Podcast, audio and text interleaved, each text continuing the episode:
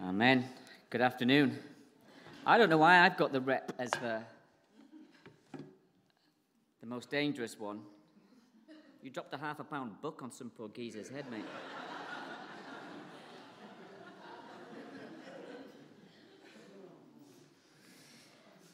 right, why don't we break with uh, the tradition of the last few talks and open the Bible, yeah? Woohoo! I'm here all day, son, all day long. I've not been. I've definitely not been listening, but I've got a great high score on Angry Birds. Okay, Romans 12. Let's pray. Lord, we love you. We're thankful for friendship like this and uh, the, the, the, way we love and uh, honor and cherish one another in this room. And Thankful for every soul here present, not going to assume that every one of us in this building has been born again by your Spirit, Lord. And so we pray that your Spirit would work powerfully among us, those of us who know and love you already, and perhaps those among us yet, Lord, to taste the sweetness of uh, salvation. So give us uh, concentration, Lord. Uh, transform both our minds and our hearts for the glory of the gospel of Jesus, we pray.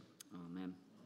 So let me just quickly read uh, Romans uh, 12, not all of it, just the first um, eight verses. This is Paul speaking. He says, I appeal to you, therefore, brothers, by the mercies of God, to present your bodies as a living sacrifice, holy and acceptable to God, which is your spiritual worship. Do not be conformed to this world, but be transformed by the renewal of your minds that by testing you may discern what is the will of God, what is good and acceptable and perfect. For by the grace given me, I, I say to everyone among you, not to think of himself more highly than he ought to think, but to think with sober judgment, each according to the measure of faith that God has assigned. For as in one body we have many members, and the members do not all have the same function, so we, though many, are one body in Christ and individually members of one another. Having gifts that differ according to the grace given to us, let us use them.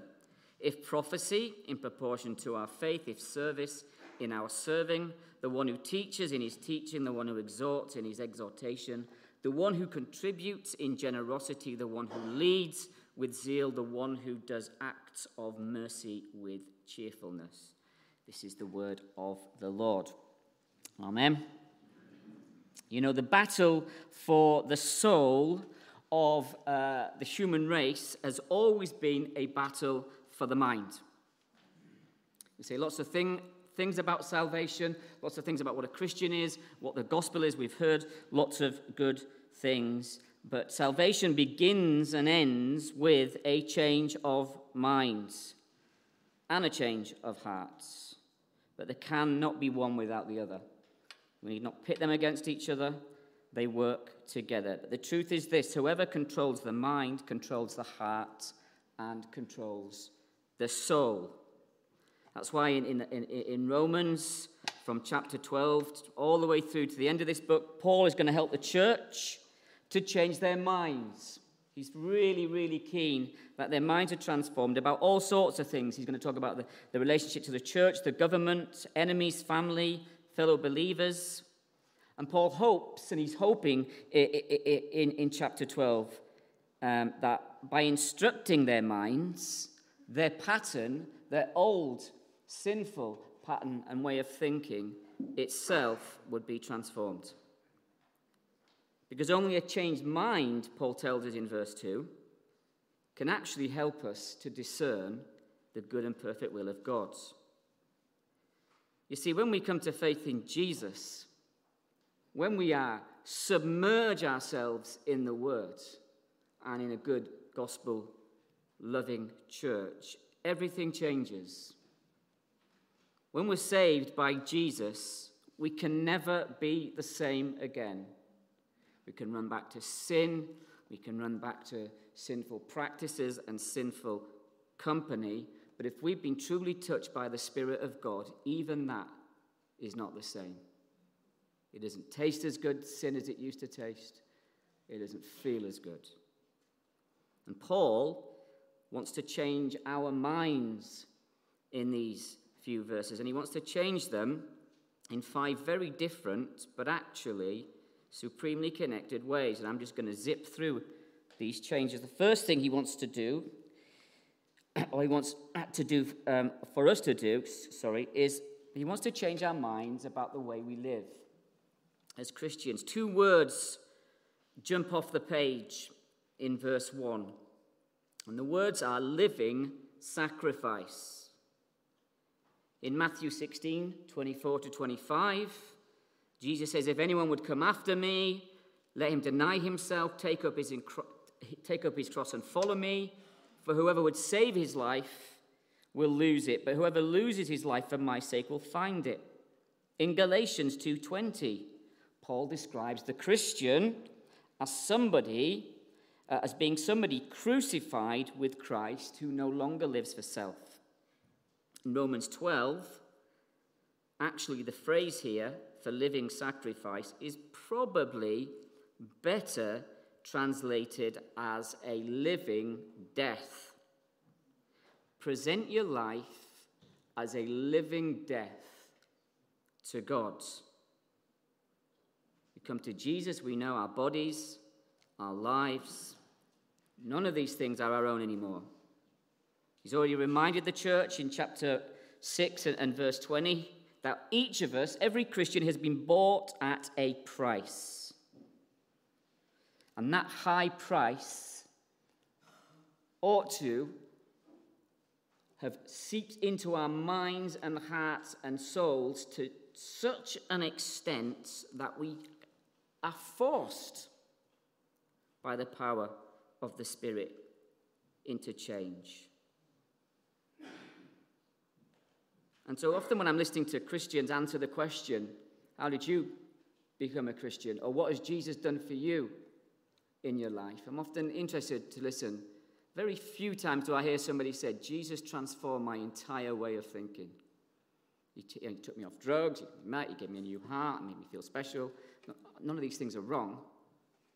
But very, very, not too often do I hear the phrase, Jesus changed my mind about every single thing. Has our mind been transformed by the truth to such an extent that we are willing to offer ourselves as a living death to the Lord. Now, if you've been a Christian in church any length of time, you know these truths. You probably agree with these truths. Nothing here that I'm saying that's controversial and going to get me into trouble on Twitter. Don't imagine yet.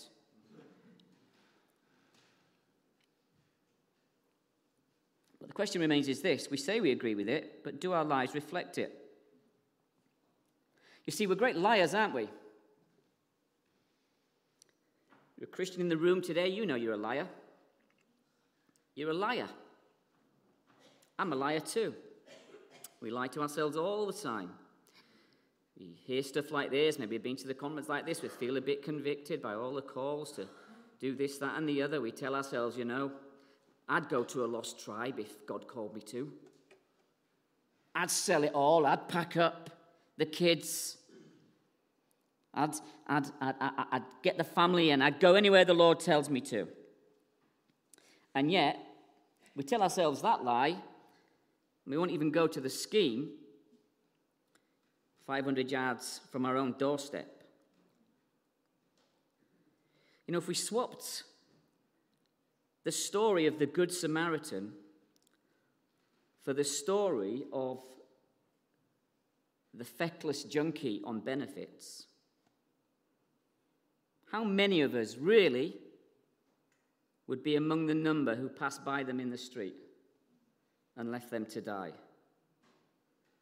We tell ourselves we'd be the Good Samaritan, but we lie. Sacrificial mi- missionary living, you see, sacrificial missionary dying sounds noble, doesn't it? It sounds romantic. Sounds like chariots of fire and these great mad missionaries who lived years ago and their mad escapades. We love it. Brilliant. But it's less romantic when it comes to teens in balaclavas drive, driving dirt bikes through the streets of, this, of your community at three in the morning, isn't it? Madagascar sounds far better than Maryhill, right? Goa sounds sexier than Govan. Paul is clear. He wants us to change our minds about our lives, about how we live. He wants us to sacrificially die every single day until the moment we're taken to glory. That kind of life, Paul says, is what pleases God. That kind of life is what God uh, accepts as holy. And so we, we need to have our minds changed, all of us, about the idea that service for the Lord should be something that we find fulfilling and makes us happy. Have you noticed that? We often make decisions about what we want to do, where we want to go, on how fulfilled or happy it might make us. But that is not the way that God wants us to live the Christian life. Sacrificial dying has got nothing to do with us. Sacrificial dying is about Jesus. How many people out there in the world will sacrifice their family, they'll sacrifice their health, they'll sacrifice some of them their lives in pursuit of their own ambitions for life? You imagine the fruit we could have if we put that same energy into our spiritual lives and into serving God for his kingdom? I mean, if, you, if we want to sacrifice lives, health, and anything else in the service of anything, then surely we should be doing it in the service of the Lord. Right? But here's what I suspect I suspect far too many of us slip into the pattern of doing just enough to get by without having to really stretch ourselves too much. But Paul says, listen, part of what it means to have a transformed mind is to have a sacrificial life. Now, let me add some nuance to all this because we live in a culture always seeking offense, don't we? Sacrificial dying for Jesus looks different for the frazzled of five watching the kids than for the single woman with no children. It looks different for the single father. It looks different for the university student. It looks different for the sparky apprentice. It looks different for the unemployed. It looks different for the retired. It looks different for the home carer. It looks different for those with disabilities. Have I got everybody? Because someone's going to come afterwards. You didn't say this. You didn't say one legged people with an eye patch. It looks different for you too, okay?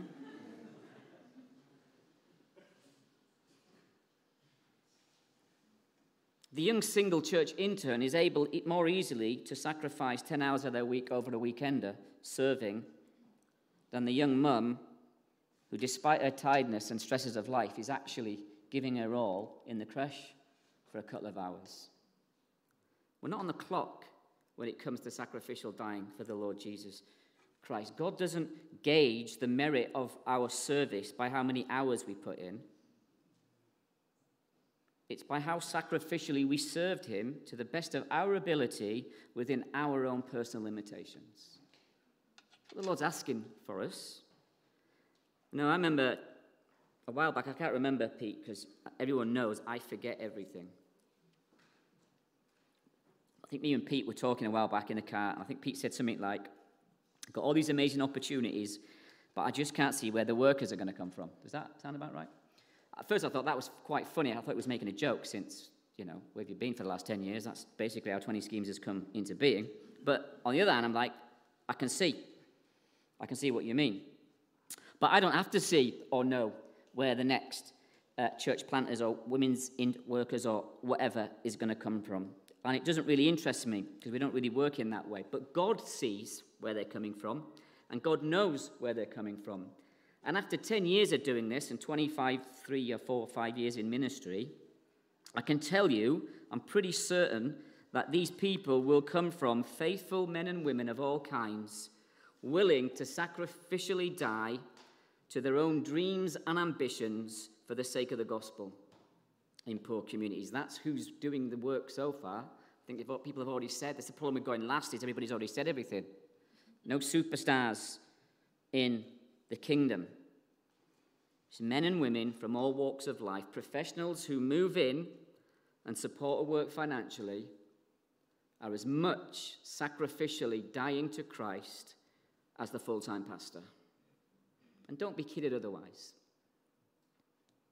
You know, the family who'll sacrifice better schooling in a safer neighborhood to join a small planting team, do not underestimate the sacrifice that that entails. And we thank you and praise God for those of you across the country who currently do that, and we pray for more.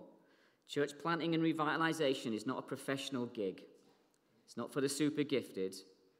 And Paul and us and me want to change your mind if that's your thinking.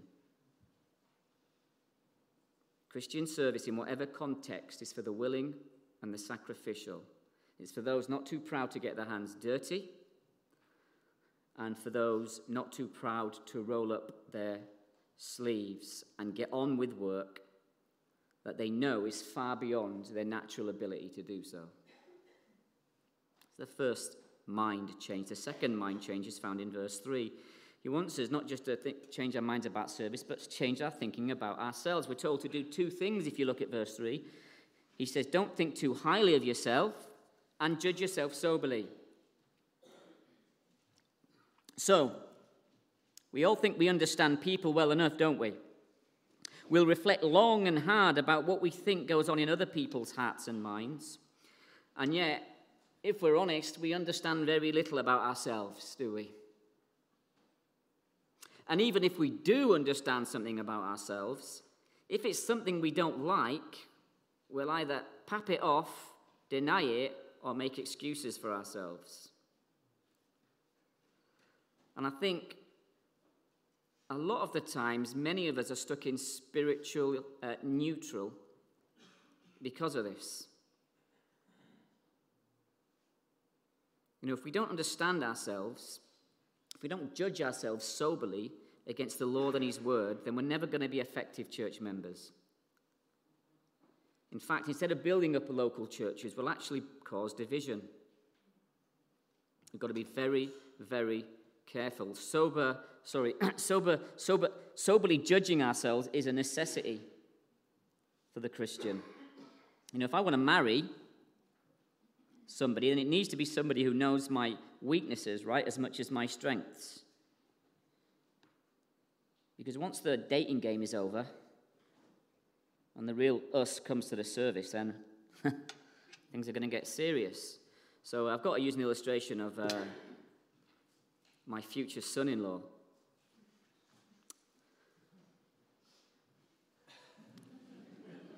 Who looks a bit like a cross between a Fraggle and that Marx singer from the 80s. What's his name? No, not Mark. I wish it was Marc Bolan, but no. the one who sang stupid love songs with long hair. Anyway. Richard Marx, is it? Doesn't matter. You're getting a picture. You don't know what a Fraggle is? Look at any man in here with a beard, and it's pretty much that. anyway, so my, my, my child is getting married, um, unfortunately, and I had to go to America to meet this fella and um, sat down with them both, and I said to him, after a bit, well, there was no preamble, it was just, t- I said to him, right, son, tell me what her weaknesses are, what sin needs to be challenged in her life, and what her most annoying habit is. and he just sat there and looked at me, and he said, oh, I can't think of anything. He's like a little puppy, you know, when they're at that stage. And I said, Well, then, if you can't think of anything, you're not marrying my daughter. Because I can tell you 10 things right now without thinking very hard. So, anyway, we had a little you know, cup of tea and we did social things that my wife has taught me uh, required to live in this world. And. Um,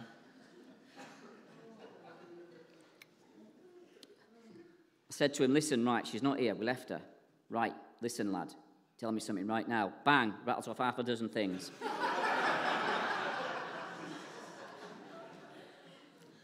Everyone I recognized.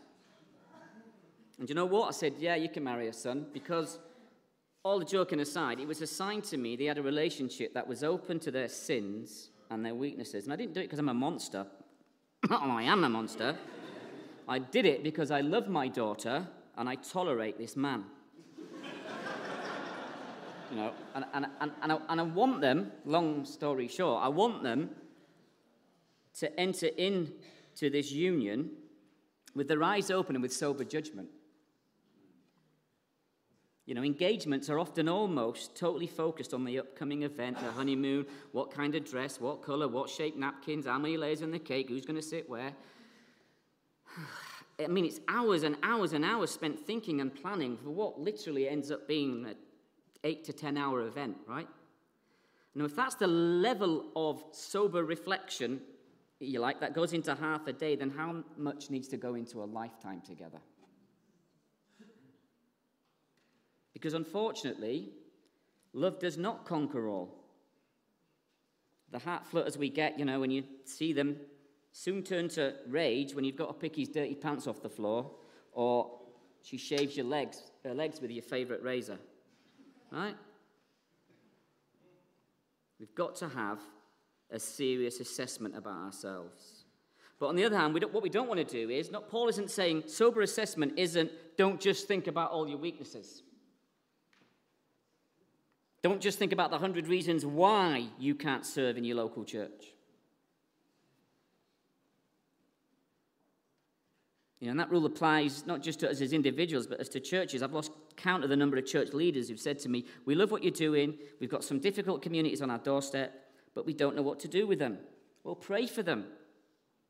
Pray for your own mind, not just your heart, but your mind to be changed, for your thinking to be changed. Soberly reflect on what it's going to take and who can go and then sacrificially do it. Here's what I know Scotland won't be won by the flash and the gifted, it'll be won by the weak and the faithful. Third mind change he wants us to think about is uh, changing our minds about how we serve.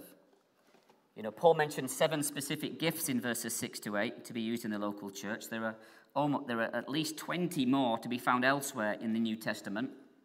I'm not getting bogged down with any of these gifts. I'm, I, am i am less concerned about the specific gifts in this text than I am in the way that we're told to engage in these gifts. And two words stand out for me. There's more words, but these are the two words that stood out for me zeal and cheerfulness. Whatever our gifting, Paul says, are we sacrificially using them with zeal and cheerfulness? Are we serving with everything we've got,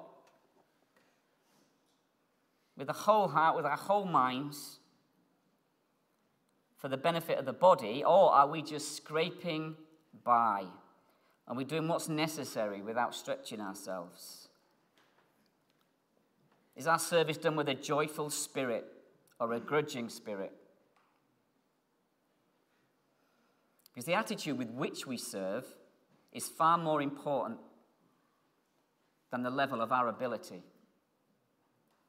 Maybe you've got a chronic illness and you can't do as much as you want to. Maybe that frustrates you.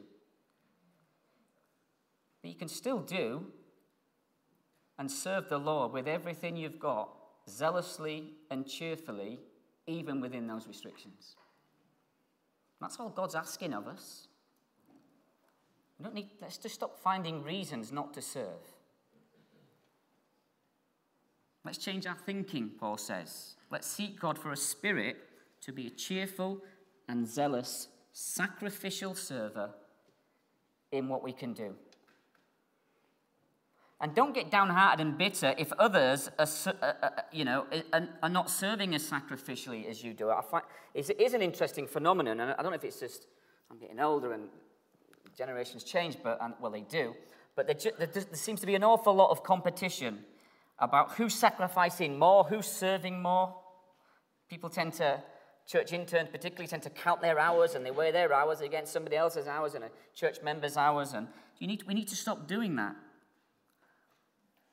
Focus on your heart, your mind, your service. That's what God wants from you. We don't know what people are doing behind closed doors. You don't know what people are doing in the background. The, the guy or lady eh, eh, eh, on the chair and on a Sunday that you think, what do they do? I don't see them. What do you know about them or their life or what, this, or what they're doing? We don't know. We're quick, aren't we? We're quick off the mark. This is about us, it's about our minds. Serve the Lord with joy, we're commanded in Psalm 100, verse 2. If you're not feeling it, then ask the Lord, change my mind, change my heart, give me joy, give me zeal. And of course, we struggle. Some of us struggle really badly.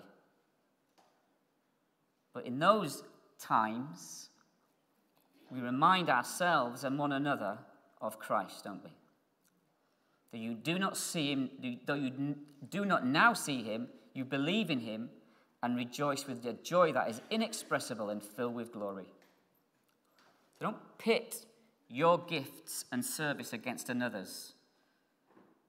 Don't judge someone because they don't have the same zeal for evangelism as you do. if you're zealous about understanding and applying doctrine, don't judge the Christian who struggles to grasp it,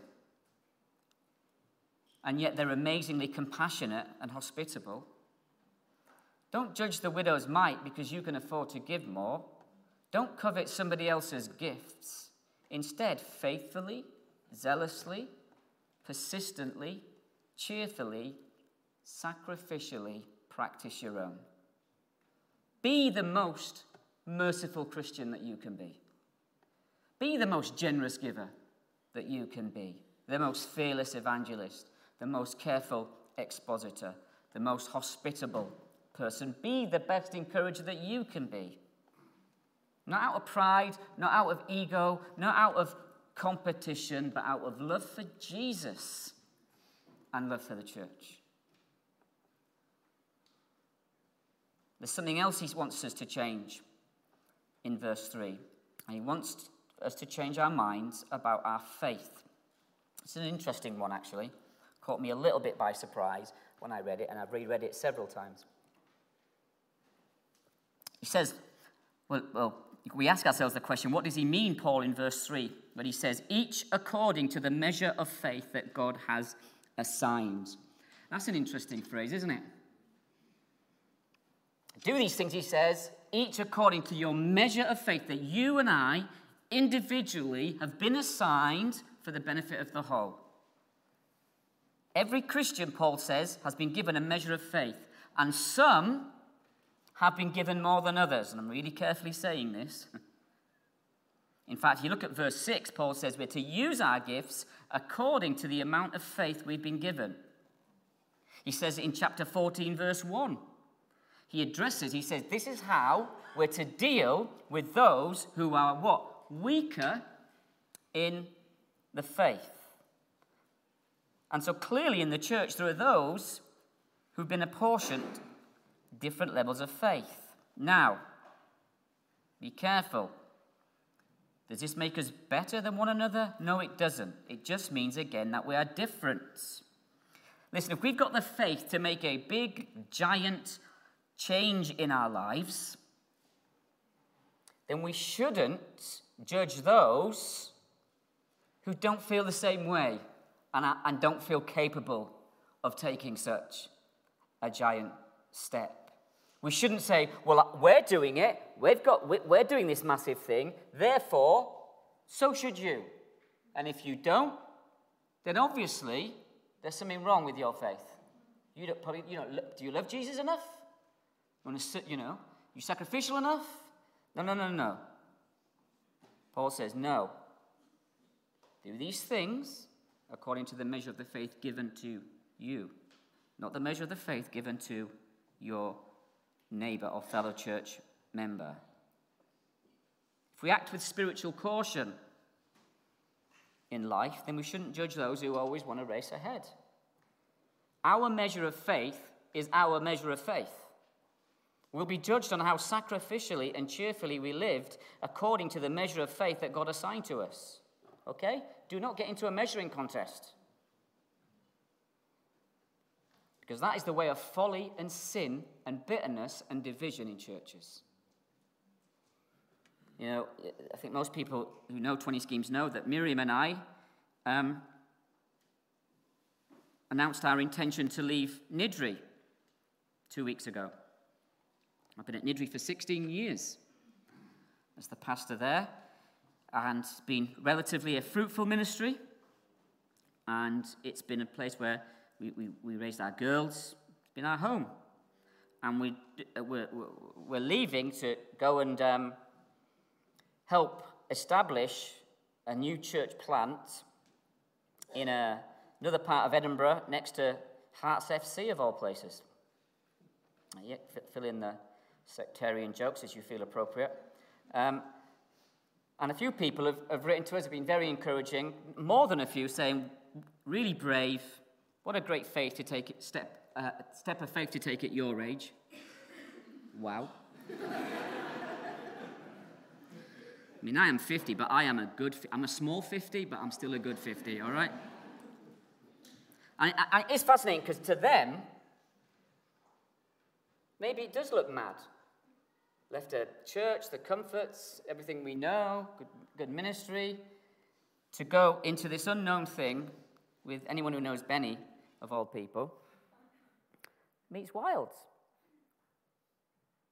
But I was thinking, how does our faith compare? Let's say, let's say we've got a wheelchair bound man, locked in his home, afraid of open spaces, hasn't been outside his building for fear since the lockdown. And yet, he makes it out this week.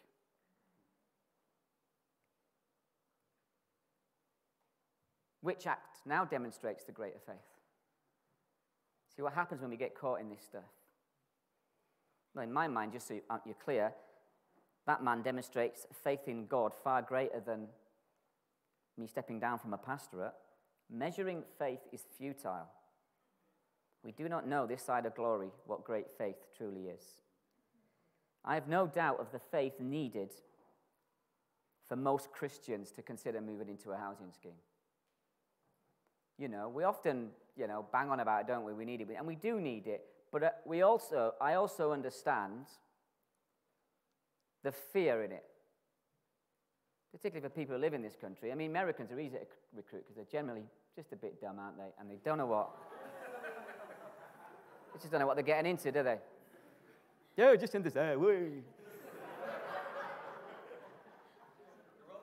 no. But Scottish Christians are a bit smarter than that. and they know what are they doing? American Christians aren't done. Don't hound me out in Twitter and. All American Christians are dead intelligent, all right? It was this illustration. I've lost myself now. but the point is this it is hard it is a hard thought for many people, thinking, could I do it? Could I not do it? What do I do? What would it mean? All the questions. But here's what I do know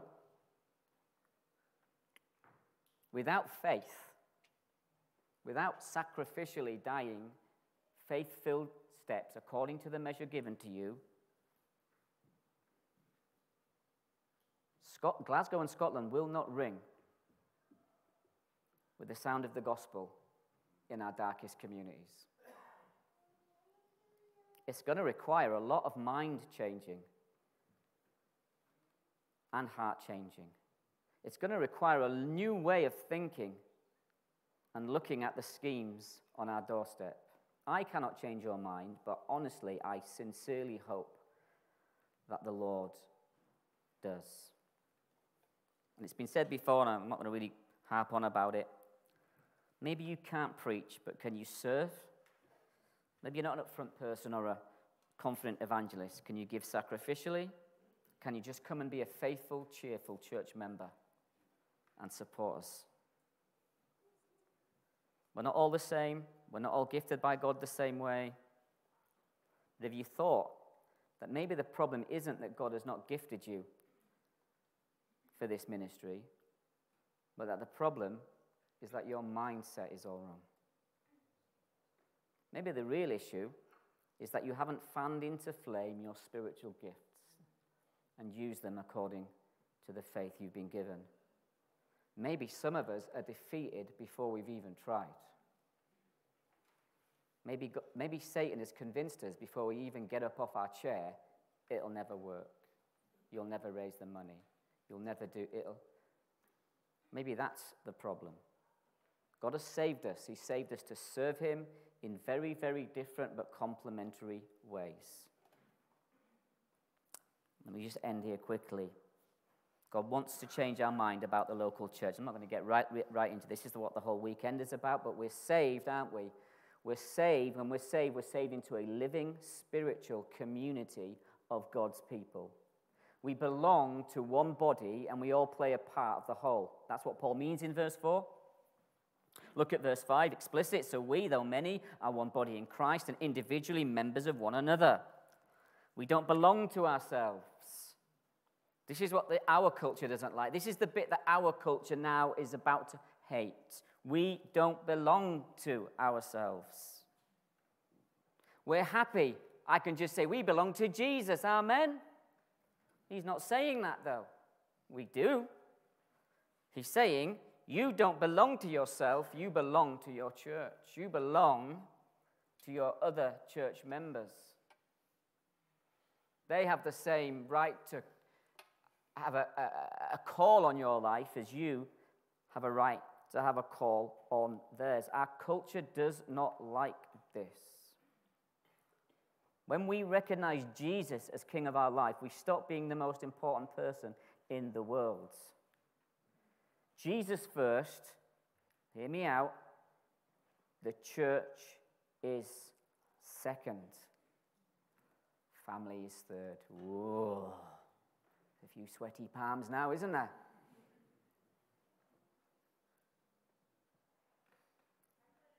We come to Christ, we hand ourselves over to Him, and we hand ourselves over to one another in a local church body. And in Jesus, everything else in life becomes a distant second. This kind of thinking is as radical today, right, as it's ever been in church history. When we understand that, when we understand what it means that we belong to one another, sacrificial dying doesn't seem so hard. Sometimes someone will say to me, "Oh, I, you know, I, am different than any of the other Christians in my church. You know, maybe they're middle class or this or that, or I'm this or that. I feel out of place." Well, that may be true for you, but it's true for every person in a local church, regardless of their social context.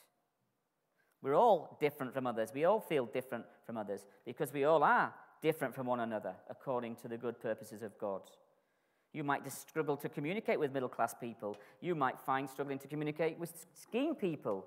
Maybe you find some of us too loud and obnoxious. I'm holding names in. Maybe some of them appear threatening to you. Maybe someone's a snob. I mean, there are a hundred reasons for why each person feels different or why each of us feel disconnected from some people in our local churches. But if we are truly in Jesus Christ, then these people are our brothers and sisters, and we owe them our lives. Whoa. Not just our allegiance on Sunday, high fives, throw a few quid in, see you at the prayer meeting. We owe them our lives. We owe Christ our life, we owe them our life. In Jesus, we are a part of them as they are a part of us. I said this to a visiting group of Canadians who were with us, and I'll say it again, I keep saying it. Reaching the schemes of Scotland with the gospel of Jesus isn't hard. Any idiot can do it. Exhibit A in the front row here. I mean, I can call up a whole host of idiots here and we'll all stand here. All right? It's not that hard. The schemes of Scotland are not unevangelized because Christians lack money. Christians are some of the most generous people in the country when it comes to giving to social issues.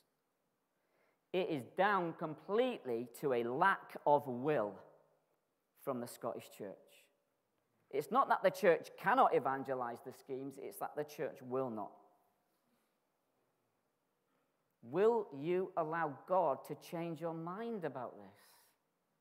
Will you open your eyes to the need on your own doorstep? Will you sacrifice career, ambitions, children's education, a nice house in the suburbs, maybe even your life to reach the schemes of Scotland?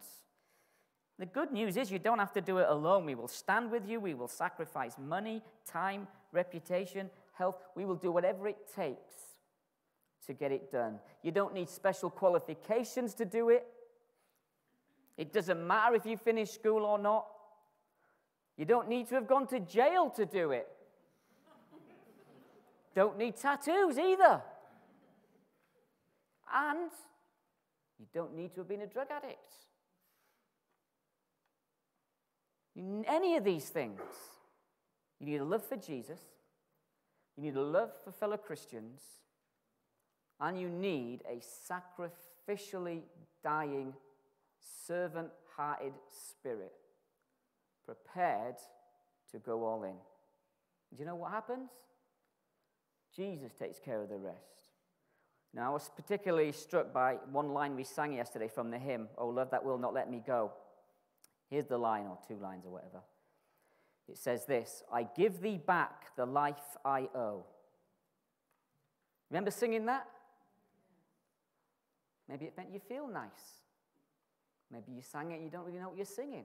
Should we say it again? I give thee back the life I owe. Really? That in thine ocean depths its flow may richer, fuller be.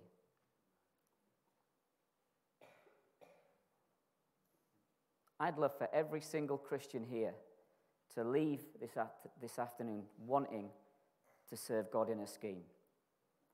But failing that, I'd love for every single Christian here to go home today prayerfully seeking to be all these things in your own church body, regardless of your context, for the sake of the kingdom, for the glory of the Lord, and for the benefit of the body of Christ. Amen. Amen. Amen.